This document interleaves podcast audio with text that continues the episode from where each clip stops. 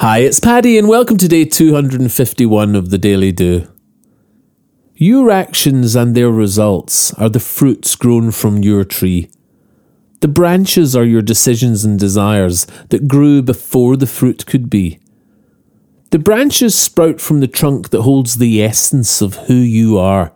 What you value, you will be. The conscious choices that shape your destiny. But that trunk and branches and all its fruits would not exist or timber down if it did not have deep and healthy roots. From the seed, so shall we flower.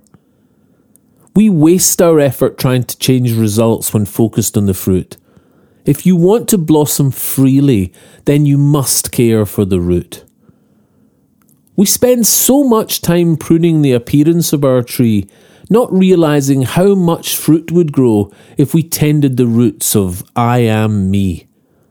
We top load our lives with tools and tricks to make our branches bloom, but the fixes are all temporary and the fruit falls all too soon.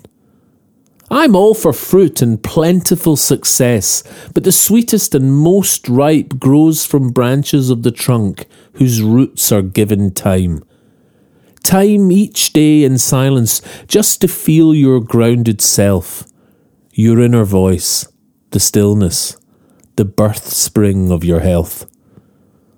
See how this grows in real time in the day to day of you. You start from a place of harmony and it shapes all that you do. Your roots are your subconscious springing forth that all is well. Then your passions become actions that bear the fruit you're proud to tell the world about, grown from honest harmony. Tend the roots and then the fruits grow just as they should be. I'm all for fruit and plentiful success, and the sweetest and most ripe grow from branches of the trunk whose roots are given time.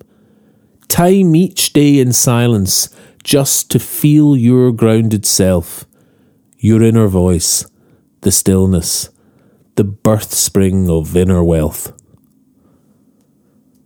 If you enjoy the Daily Do, please share it with your friends. Tell them they can get it on Apple Podcasts, iTunes, Spotify, Castbox, and Podbean.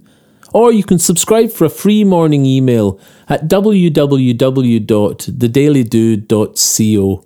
Or email me anytime, paddy at thedailydo.co. I'd love to hear from you or say hi on Instagram, Facebook, and Twitter at The Daily Do.